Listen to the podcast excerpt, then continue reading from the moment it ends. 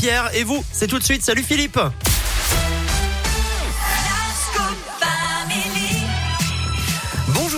Bonjour à tous et on parle aujourd'hui de Thomas Pesquet, le spationaute qui a, a mérité ce matin au large de la Floride après six mois à bord de la Station Spatiale Internationale. Fin de l'incroyable aventure pour le Français de quarante-trois ans, cent quatre-vingt-dix-neuf jours en orbite à quatre cents kilomètres au-dessus de nos têtes pour cette deuxième mission.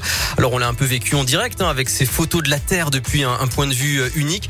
L'occasion de constater les dégâts causés par l'homme. Il en a d'ailleurs parlé à Emmanuel Macron dans une conversation vidéo depuis la Station Spatiale il y a quelques jours.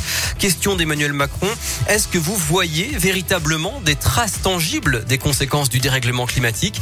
La réponse de Thomas Pesquet. Malheureusement, oui, Monsieur le Président, on... on... On voit distinctement, hein. Alors la fragilité de la Terre, ça, ça choque évidemment, c'est de voir à quel point on est une oasis isolée avec des ressources limitées et que tout ça c'est très fini en fait.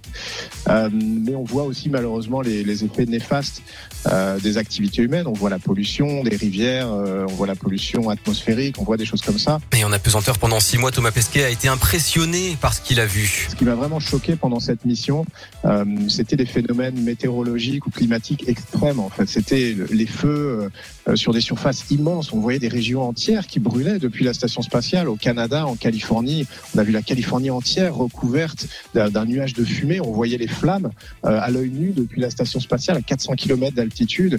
Euh, même chose dans le sud de la France, en Grèce, sur le bassin méditerranéen. Et puis on voyait aussi malheureusement le, le triste spectacle des, des tempêtes tropicales. Donc tout ça c'est impressionnant et on sait que ces phénomènes ils sont accélérés en force, en intensité euh, par le changement climatique. Et Emmanuel Macron le relance pour savoir s'il a vu des évolutions hein, par rapport à sa dernière mission quatre ans avant. Oui, ces phénomènes météo s'accélèrent de manière inquiétante, dit-il. On espère qu'on va arriver à prendre les mesures qui s'imposent pour que la planète reste habitable pour tout le monde. Et il conclut, il faut écouter les experts et sortir du tout carbone. Voilà, le message est passé alors que la C O P vingt-six est en cours à Glasgow. Reste maintenant aux dirigeants à tenir leurs engagements.